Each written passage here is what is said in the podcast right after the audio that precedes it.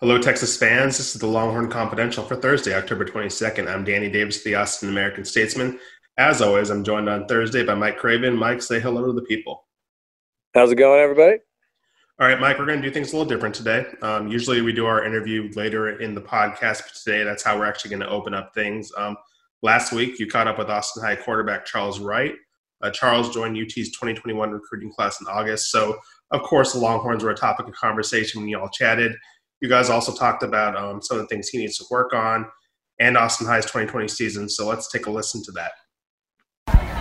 You know, a big emotional win last week. Kind of what was the focus? How did y'all kind of come back and kind of put that in the rearview mirror, focus on Aiken? Just keep the momentum going.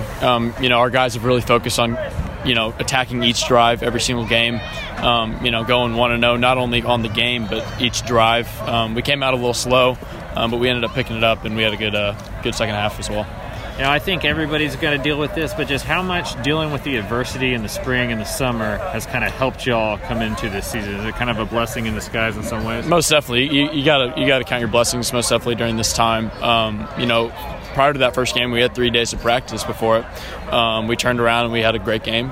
So these guys have battled through the adversity and they keep fighting, and that's all we ask. So, being a senior, being a quarterback, how much of keeping those guys on schedule was your responsibility when everything was kind of breaking down? You know, I think just making sure that those guys knew that we had a mission for this season, keeping it in their minds. You know, we weren't able to practice, like I said, for forever, and just keeping that football season in their mind and ready to win and compete was big for us. So. When you come out here and you have a good early, you know, like basketball players, you ask them kind of, does the rim get bigger? As a quarterback, does that kind of happen for you? I mean, you kind of felt like you were on from the very beginning there.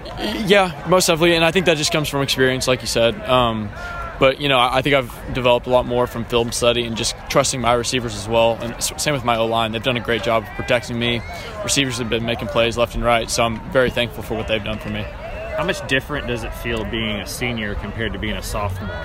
It's weird. You know, I kind of feel like I have everything in my hands right now to really take advantage of what the opportunities that we have right now.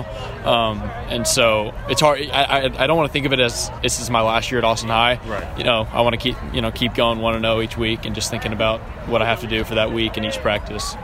How much do you pay attention to the next stop, right? How much are you watching the Texas Longhorns, and kind of what are your thoughts? Man, I mean, it's hard not to watch them, you know. They're my team, and, you know, I've watched them every weekend. I'm trying to watch as much film as I can on them, kind of outside of it. So, right. You know, I'm trying to get cut-ups as much as I can out of it. I'm just trying to learn. But, yeah, I mean, I'm excited for the future, but right now we have a task at hand and going into playoffs. You know, as a quarterback, what are you seeing from Coach Yurcich and that offense that excites you? Explosion. He really trusts Sam. He trusts his quarterback, which is a great feeling, not only for a recruit, but, you know, I would assume for Sam as well. And so they sling the ball around, and that's very that's something that really appeals to me. So I'm excited to get there and learn. I think players kind of understand this more than fans and onlookers, right? But just how hard must it be to kind of install an offense and kind of go through this in year one with everything that's happened? Oh, it's extremely difficult. I mean, same with they've – new coaching staff, COVID, everything on Zoom. Like, I'm telling you, I'm sitting in school all day on Zoom, and I can barely focus. Like, it's just, you know, it's draining, you know. So for them to come in, install an offense, and already average this amount of points, and they're dominating on the offensive front, it's really impressive. So, yeah. You're clearly playing really well. I think it's like 19 touchdowns over the last 3 weeks or something like that. You're a competitor. So where do you think you need to improve, or what are some things you've left on the field? There are definitely some reads out here tonight, same with last week and the week before that I left on the field. You know, just extending plays with my legs. Last year I kind of tried to throw the ball up and get our receivers to make a play, and so I'm trying to, you know, extend plays with my legs. And just being more of a smart football player, taking what they give me, you know, first down, take it each first down and go from there. All right, man. Appreciate it. Yeah, appreciate it. Okay, Mike, this was the first time that you had seen Charles Wright in person. What were kind of your thoughts when after you saw that game? I believe they were playing Aiken, so maybe the competition wasn't the best, but, you know, you still got to see him in person. Yeah, like you said, Aiken's probably didn't give me the best to look. It just kind of – that was just kind of a game that worked out for my schedule. But he's an accurate quarterback, you know, not as big, not as powerful maybe as some of the other guys Texas has recruited, or, you know, schools like Texas recruit at the quarterback position, but he can add that. What stood out to me was his accuracy and his ability to move within the pocket. You know, we all talk, you know, we know he's not a dual threat guy who's going to run for 500 or 1,000 yards or anything like that. But he moved really well, kind of just sliding one way or another to buy himself some time. So he looked like a really aware quarterback, a really accurate quarterback. I think that just goes to the tutelage he's had. He's pretty far along in terms of reading offenses and stuff like that. Now, conceivably, Texas is going to need a quarterback when Charles gets to campus. I don't think anyone expects Sam to be back next year. But that quarterback room is going to be pretty crowded. Casey Thompson's going to be around. He'll be a junior still, assuming he gets that extra year of eligibility. JaQuentin Jackson, Hudson Card, both four-star kids who are true freshmen this year. Is Charles, who is a three-star prospect, may get a little bit of a bump since he's a Texas signee, but can he compete? Can he join that quarterback competition next year? Or is this going to be something where he's insurance down the road, may need a couple years to, you know, get used to, you know, college football under Mike Yursich and Tom Herman, assuming those coaches are still around? Yeah, I don't think he can walk on campus and immediately get into that mix, even though he's going to be an early enrollee and get through spring ball and theory and all that kind of stuff. You know, Casey Thompson's just been there for too long. He's going to know too much about the offense. Hudson Card and JaQuentin Jackson were just different level quarterback recruits coming out of high school. Hudson Card, by all reports, has looked really good behind the scenes. The coaches really like what they have in him. So I think there's some things that Charles needs to work on in the weight room that will limit his ability early on. I think once he I think Colt McCoy was a little bit like that, where, you know, he kind of came in a little wiry and undersized, and once he started adding some weight and getting a little broader and bigger, now he could make all of those throws. And I think Charles just needs to get a little bit stronger, and that's just, you know, being a teenager. Not everybody's built you know, powerfully right away like a Sam Ehlinger was as a teenager. Now, Charles was originally committed to Iowa State, and essentially how he ended up at Texas was Jalen Milroe, a quarterback from the Katy area, decommitted from his commitment to Texas. He had been a longtime Texas commit and switched to Alabama. Can you compare Charles and Jalen? Can you compare and contrast those quarterbacks, or are they just two different skill sets and that's not fair to either? Yeah, they're probably two different skill sets. You know, Jalen's more of a dual threat guy who can really threaten defenses with his legs. He can do RPO stuff. He can do, you know, read, you know, different things on the outside, and, you know, be a designated runner. Where Charles, it's not that he's unathletic, but he's not going to be a guy where a running offense is built around. You know, he can run when he has to, and he can move around. He's not at all a statue, but you know, Texas offense with him in charge isn't going to be, you know, quarterback run heavy. So I just think they're different, different players. You know, Jalen's probably further along physically than Charles Wright is. Jalen, you know, has a stronger arm because of that, just a bigger, stronger guy. But, you know, I think in terms of like mechanics and accuracy and some of those things that are kind of undervalued in recruiting, I think Charles Wright is a heck of a prospect in that way. I don't want to undersell him by saying this, but I mean, there's a reason Jalen Milroe was an Alabama guy, a Texas guy. I mean, he's one of the best players in the state, whereas I'm not sure anybody really feels that way right now about Charles Wright. Now, that doesn't matter. You know, there's been plenty of highly well thought of quarterbacks that didn't do well and guys under the radar that did fantastic. So that's not at all like a final receipt on what these guys are going to be. But right now, Jalen is further ahead than Charles Wright is. I'm sure we could ask this question to a bunch of different people. We could ask our guy Mike Roach's question. We could ask Justin Wells, our friend over at Inside Texas, this question. But you specifically, when you are scouting quarterbacks and you are looking at this high school film, or when you're seeing these people in person, what is something that you like to see? Is there like a checklist that you have when you're looking at quarterbacks? What is it that you'd like to see from a quarterback, and, you know, did Charles Wright check those boxes? Yeah, for me, it's accuracy when they're young. You know, maybe that's different if you ask like a guy who scouts college kids going into the NFL once they've had, you know, real weight room and, you know, gone all the way through puberty and stuff like that. But for me, arm strength and those kind of things can be improved on as you get stronger and you just grow older and that kind of stuff. But you're either accurate or you're not. You either know where to throw the ball or you don't. You know, you either know how to lead receivers or you don't. Like those are just things that are innate feel type stuff to me. And I think Troy Aikman was talking about this the other day on TV. If you can't throw the ball where you want to throw it, none of the other stuff matters. And so I do think in my industry, we get too involved in the height and the weight and the arm strength and who can throw, you know, what's considered a pretty ball or whatever. When, I mean, to me, it's can you say where you're going to throw it and then throw it there? And that's where it starts with the quarterback position. So accuracy is probably the thing I watch for the most at the high school level. Since Charles attends Austin High, right in our backyard, I kind of thought it'd be fun to tackle the Austin recruiting scene today. We both, you and I, have ties to Austin area, covering the Austin area football scene. You've obviously been watching these recruits for a long time, so I just kind of wanted to look at the area because Austin, for good reasons, gets overshadowed a lot when it comes to recruiting. So we'll start there. Austin, it's not Dallas. It is not Houston when it comes to recruiting. But I'm curious, how would you rate this area in regards of the talent that it has produced? Maybe not only this 2020 recruiting cycle, but maybe the last couple of years. It's getting a lot better. You know, I was at Cedar Park from 99 to 2003, and if you came across a Division I athlete, I mean, that was a rare and special thing. Guys like Myron Hardy, Eric Hardiman, those kind of guys were not at all the norm. They were absolutely the outlier. I think you get to it now where, I mean, they're pretty much every single team in this area has got one or two guys that are at least getting looks, you know, maybe not at a Power 5 level, but you know, even like a team like Hayes that wasn't that great for a long time, and they have some athletes over there. They put up like 35 points on Lake Travis.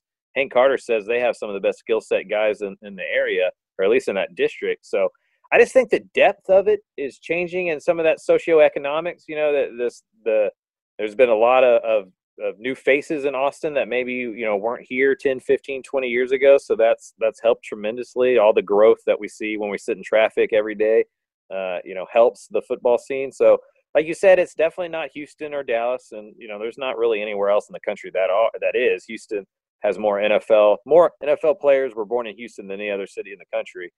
But Austin's definitely third on that list. I think it's better than San Antonio. You know, maybe if we want to group East Texas together, that's number three. But over these last few years, especially since I started at the Statesman in 2017, there's two or three guys a cycle in the Fab 55. That was not true when I was in high school or in college. So I think it's improving. Is it Houston or Dallas or New Orleans or Miami? Of course not.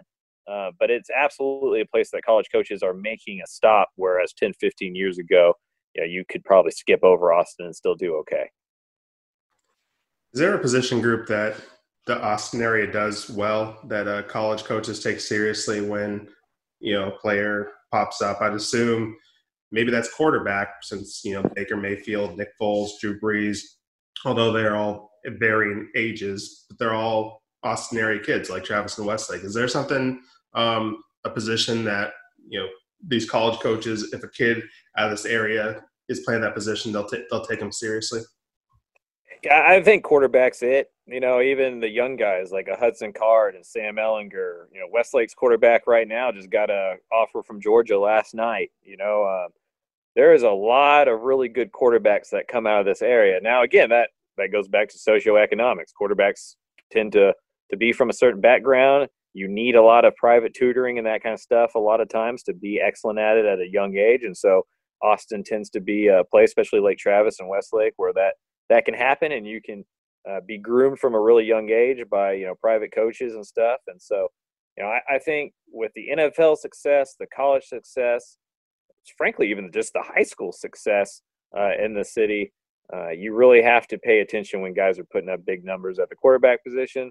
And then by an extent of that, the skill position guys. I think we've really seen an influx of wide receivers, defensive backs, just those kind of athletic guys that maybe weren't here 5, 10, 15 years ago with as much depth as they was, because there's throwing offenses now. So if you're a wide receiver, you're going to put up big stats. If you're a defensive back, you're going to be able to get a lot of film against the passing game. So I think that becomes an easier spot to recruit than maybe in places where the running game is still, you know, kind of the predominant force. I'm assuming if you were to compile a list of the past 5-10 years, the area's top recruits, you would have Garrett Wilson, the receiver from Lake Travis, who's now at Ohio State, on top of that list. So who would be number two? Who's your second best recruit from the area over the past few years? Is it Sam? Is it someone else? Who would you pick? Frankly, I think if I was doing a list over the last 50 years, Garrett Wilson would be number one. I mean, he's really, really good. Does J.K. Dobbins count? If LaGrange counts, I'm going to go with J.K. Dobbins. I covered him in high school. He was in our coverage area, so I will count LaGrange. Yeah, so that would be my second, my number two. If LaGrange counts, I'm going with Dobbins. If it doesn't, this may be recency bias, but Alfred Collins from Bastrop Cedar Creek, defensive tackle, already getting a lot of snaps for the Longhorns. Coaches are really high on him.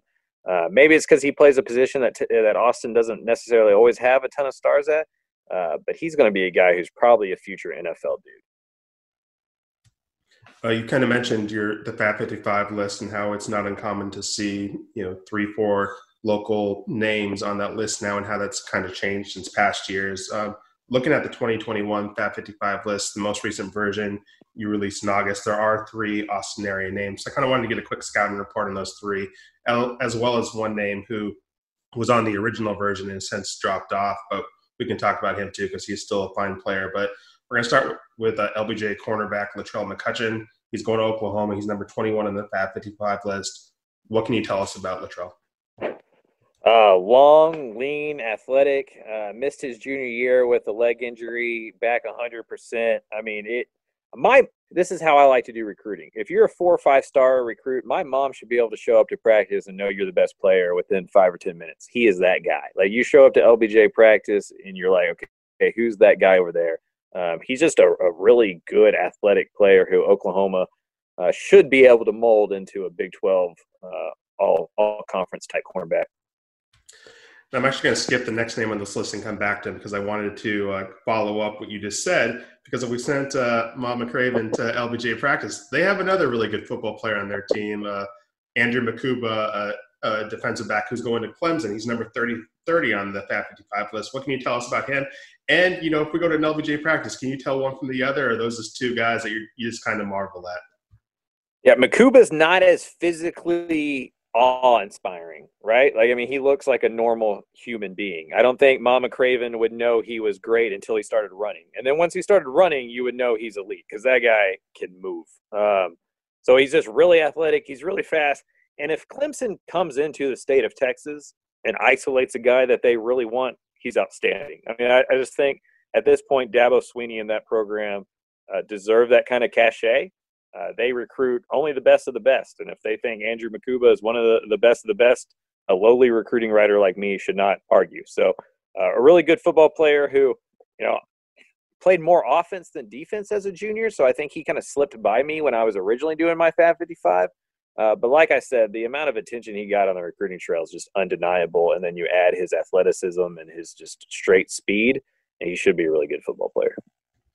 I believe this weekend is the LBJ Lampasas game. So if you're a Texas high school football fan, check that out. Lampasas obviously has Ace Whitehead, the Texas-bound baseball player, as its quarterback, and then Latrell and Andrew are great defensive backs. So I think Lampasas has a offensive lineman who's going to Rice or something like that. So that should just be a fun game if you're in the area and you want to check that out. But going back to number 29 on the Fab 55 list, we have Hutto defensive lineman Landon Watson. He is a TCU commit. At one time, he was an LSU commit. So obviously, you have 2 very good programs going after him. What can you tell us about Landon?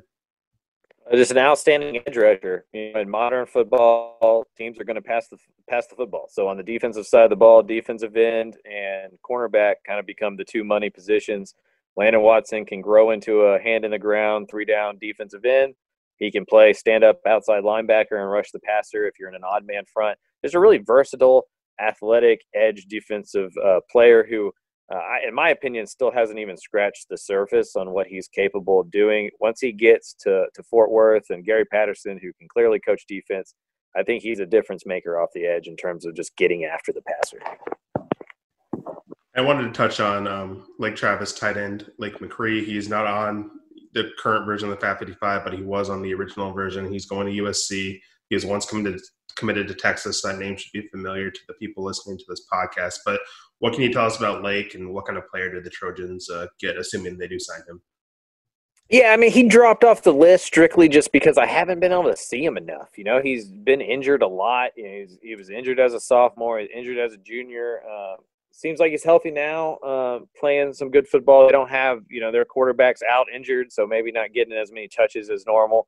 But a really highly recruited guy, athletic, big frame, can box out guys. I want to see more of his senior film, and he's a dude that's kind of right on the edge that can creep back in with the big senior year. A couple last questions for you about the Austin area recruiting scene before we move on to Craven's Corner. But those four commits we committed, or those four recruits we just mentioned, they're committed to schools that aren't Texas: Oklahoma, TCU, Clemson, USC. We mentioned that Lake was at one point a Texas commit, and we know that Texas was in on Latrell and Andrew. I'm not really sure what Landon's recruiting was in regards to Texas, but none of these guys are going to Texas. They're all in the backyard. Does Texas not have a home field advantage? I know we've talked about that before, but Austin area kids, are they not guaranteed to go to Texas if Texas comes knocking? I don't think so, you know, and there's different factors for that. A lot of it's Austin's kind of a commuter city nowadays. You know, I mean, we both live here. You know, you meet 10 different people. I'd say 8 of them aren't going to be from Austin. You know, they moved in here from somewhere else. So, you know, now those people's kids are starting to get into high school and starting to get recruited, and they didn't grow up here, and they weren't huge fans of Texas. And so staying at home isn't as big of a deal. I think also in today's society, you know, these guys, they want to get out and go experience something different. There's not so much the homesick factor as there used to be because of FaceTime and cheaper flights and just everybody's on TV with games now. I think it's easier to go out of state, to be somebody like Mukuba who committed to Clemson without ever even visiting Clemson. He's never even gone to that school, and he picked that school. So I just think you combine the fact that not everybody's from here, just, you know, born and bred a UT fan.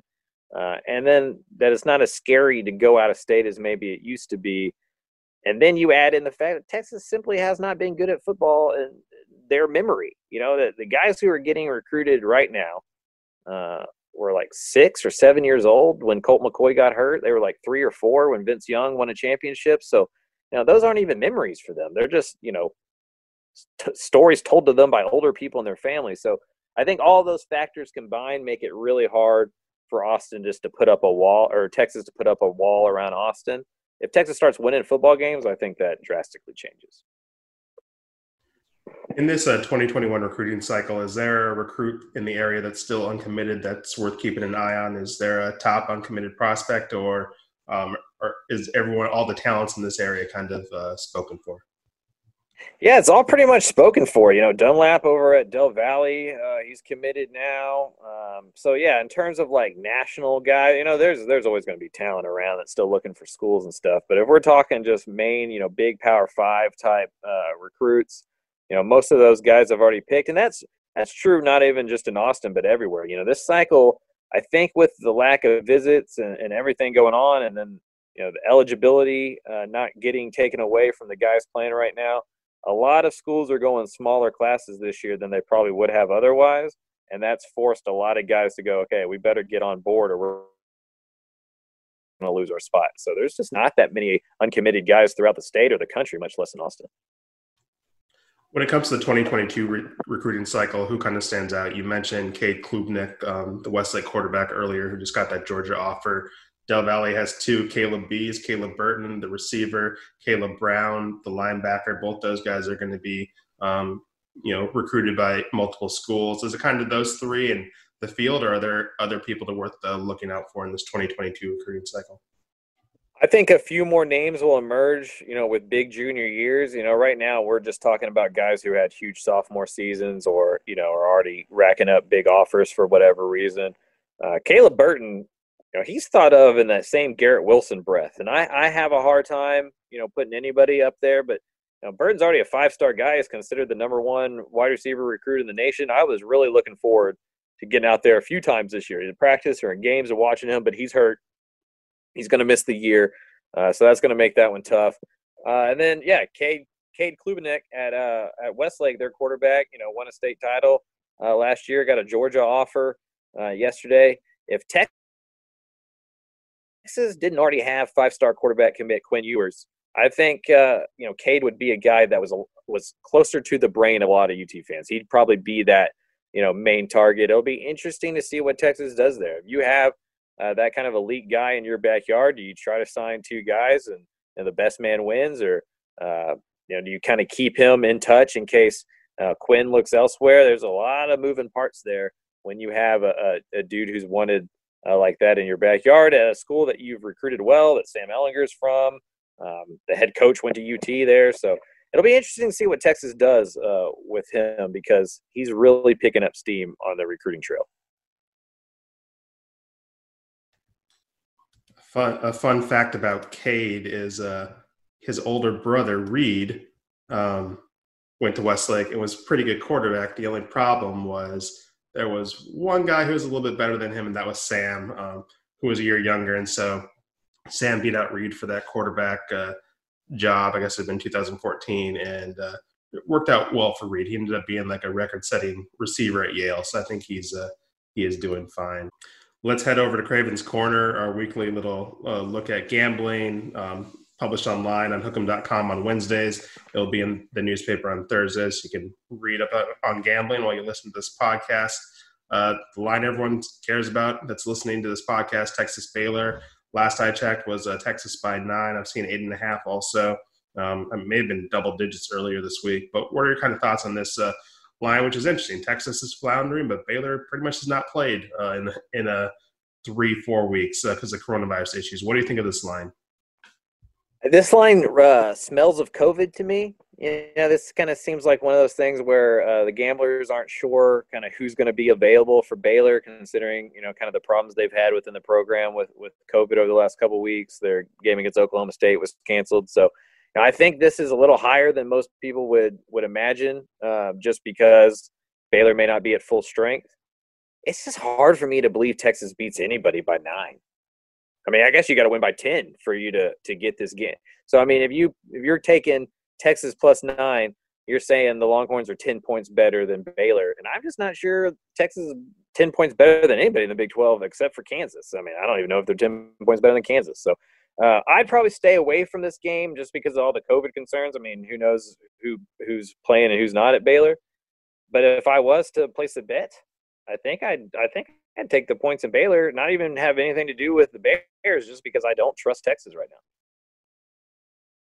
Yeah, I've kind of gone back and forth on this line. Like, I usually don't look at lines, but, just for this week with everything that's going on at Texas, on like one hand, I'd want to think if these guys really like Tom Herman and want to, quiet the noise around him, they'll go out there and beat a team by 10 points that they should beat by 10 points. I mean, regardless how good Baylor is and regardless how good Charlie Brewer is, the fact that they barely played in a month and Texas was probably on paper better than them anyway, even though Baylor won last game. I mean, I wouldn't be surprised to see a blowout, but like you said, Texas plays close games. That's all they do. Even against Kansas these last couple of years, coming down to field goals at the end of the game. So I could see this going anyway. I think I'm going to predict a Texas win by a lot of points, but I also, if you were listening to me for gambling advice, you were a silly person.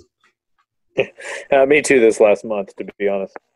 Are there any other NCAA or NFL bets that your eyes are on, that you are kind of looking at, maybe salivating a little bit over? Yeah, mine are in the Big 12. I really like OU minus 6.5 against TCU. I don't think the Horned Frogs are any good. I mean, they had to bench their quarterback last week or the week before in a loss last time they played. I think Oklahoma, with a week off after kind of scraping by in that 4-overtime win against Texas, I think they come out and play their first full complete game of the year and beat TCU by at least 10 points. And then Iowa State's the 3.5-point underdog to Oklahoma State. I picked Oklahoma State to win the Big 12 before the season, and I kind of like the pick. What worries me is the quarterback controversy that's brewing there. You can kind of feel Mike Gundy overthinking something here. Spencer Sanders is getting healthy. He can play again. True freshman Shane Illingsworth is played fine in his stead. I just think Gundy's looking too much at the record. This team is better if Spencer Sanders is the quarterback. I don't know if he's going to be able to just get the reins back and go back into being the full-time quarterback. Sounds like Oklahoma State may play two quarterbacks. I'm a believer in the whole, if you have two, you don't have one thing. I'm taking Iowa State in 3.5. I think it's time for us to get out of here on that advice. But in addition to the Craven's Corner column, you have your dotted line column throughout the week. On Monday, you had your interview discussion with Charles Wright that you published. Tuesday, you had some in-person scouting reports on some people that Texas has their eye on. And then Wednesday, you wrote on some out-of-state targets that Texas is also looking at. What else are you working on this week, and any big projects down the road for you? So Q&A with offensive tackle commit Max Merrill comes out tomorrow. Really enjoyed talking to him. Pretty honest guy. I always ask, when and why did you fall in love with football? And I always laugh because most of these recruits have been like the most athletic person in their area since they were like in the womb. You know, you kind of talk to them and they're like superstars, like 4 and stuff. You know, Max, he's kind of a fat kid, unathletic, kind of, the big fat kid that didn't really, do that great at sports growing up. His little league coaches kind of made fun of him for how slow he was to first base. So he kind of grew into football and grew into loving the game. So I really like the Q&A I did with him. And then this weekend, I'm up in Dallas. Thursday, going to go see Mr. Quinn Ewers, the 5-star quarterback from South Lake Carroll. First time to see him this year. So excited about that. And then Friday, going to South Grand Prairie versus Arlington Martin to see outside linebacker commit Maurice Blackwell. I saw him early in the year against Denton Ryan, which was kind of an unfair matchup. And I didn't get to talk to him after the game because they lost, and I was doing interviews with Jatavian Sanders and stuff. So going to go see him for a second time, maybe hopefully get a little better look with his team not being just completely overmatched. Awesome. You people, if they want to follow you this weekend, can follow along on @CravenMike on Twitter. I'll be helping cover the Texas Baylor game. So that's AAS Danny on Twitter if you're interested in that. But we're going to wrap it up here.